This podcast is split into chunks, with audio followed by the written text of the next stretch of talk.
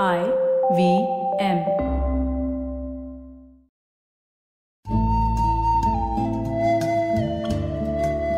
IVM के Hindi travel podcast टेढ़े मेढ़े रास्तों पर आपका स्वागत है टेढ़े मेढ़े रास्ते ही क्यों वो इसलिए कि घूमना भी तो ऐसे ही रास्तों की तरह पेचीदा और लगातार उतार चढ़ाव भरा होता है, जहाँ हर पल कुछ नया देखने और महसूस करने को मिलता रहता है। शर्त बस यही होती है कि आँख कान खुले रहने चाहिए।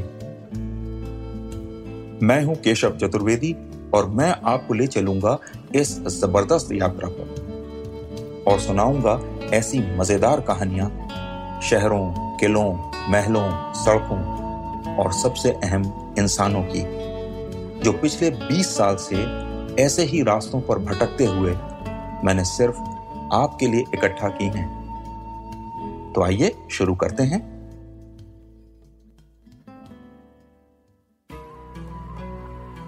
एक सड़क जिस पर आप पिछले तीन दशक, यानी तीस साल से गुजर रहे हो, वहाँ पढ़ें, लिखें, नौकरी करें, घूमने जाएँ, और एक दिन आपको पता लगे कि आप हर रोज ज़िंदगी का कुछ समय 700 साल के इतिहास के साथ बिताते हैं तो कैसा लगेगा?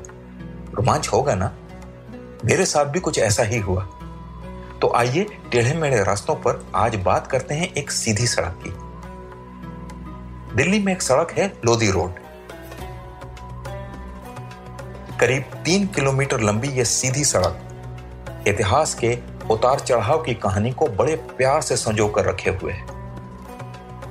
नई दिल्ली की यह एक महत्वपूर्ण सड़क है और शायद दुनिया में इकलौती ऐसी सड़क होगी, जिस पर करीब 700 साल का इतिहास बिखरा हो।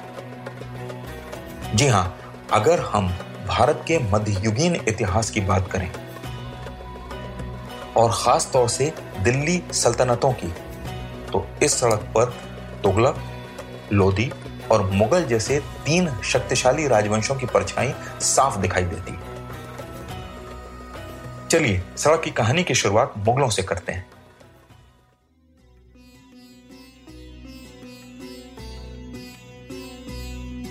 इस सड़क के पूर्वी छोर पर हुमायूं का मकबरा है और पश्चिमी छोर पर सफदरजंग का। जहाँ हुमायूं का मकबरा मुगल काल के वास्तु का पहला नमूना है, वहीं सफदरजंग आखिरी। विधि का विधान भी देखिए।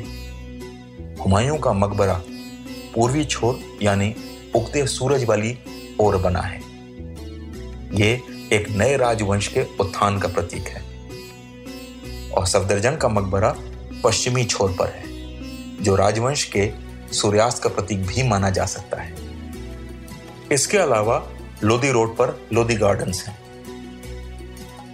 ये दिल्ली के सबसे सुंदर उद्यानों में से एक है, और इसमें मुगल काल के पहले लोधी राजवंश का वास्तु देखने को मिलता है।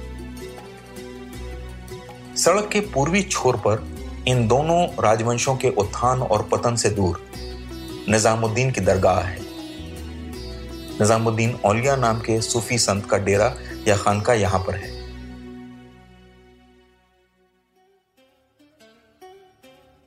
किंवदंतियों के अनुसार जिस समय यहाँ बाउली का काम चल रहा था उसी समय तुगलक राजवंश के राजा गयासुद्दीन तुगलक ने तुगलकाबाद किले का निर्माण भी शुरू करवा दिया।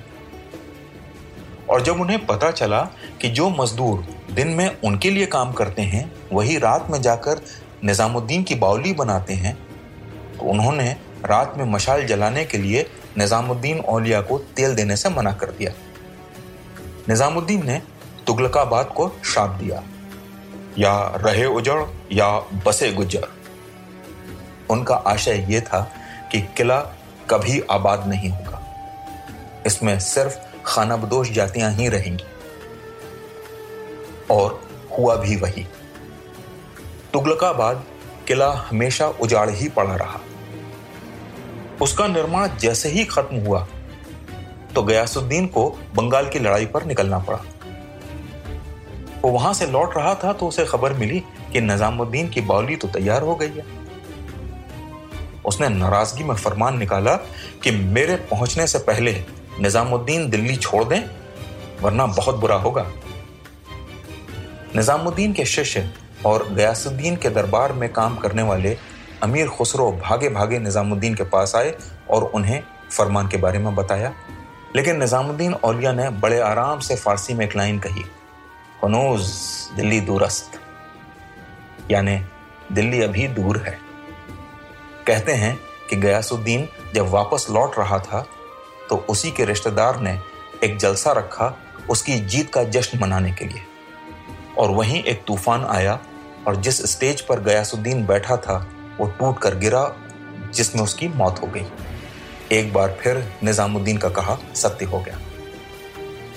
जहाँ तुगलकाबाद का किला उजाड़ हो गया और उजाड़ ही रहा।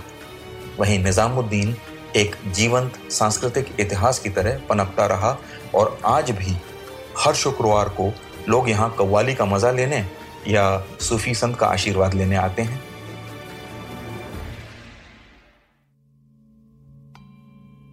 इस दरगाह के आसपास हिंदी और उर्दू के दो बड़े कवियों की कब्रें भी हैं। इनमें एक रहीम तो अकबर बादशाह के नवरत्नों में एक थे, और दूसरे गालिब, जो आज भी हमारे मानस पटल पर छाए हैं और उनके शेर हमारी बातचीत का हिस्सा हैं। लोधी रोड पर इतिहास के प्रतीकों के बीच यूँ ही बेमकसद टहलना मुझे बहुत रोमांच देता है।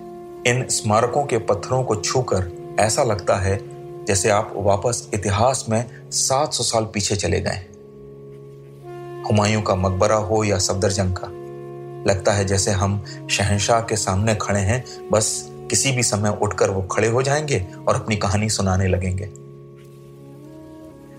ज़मीन में दफन उनके मिट्टी हो गए शरीर। ये एहसास कराते हैं कि सत्ताओं और राजवंशों का उत्थान और पतन होता है।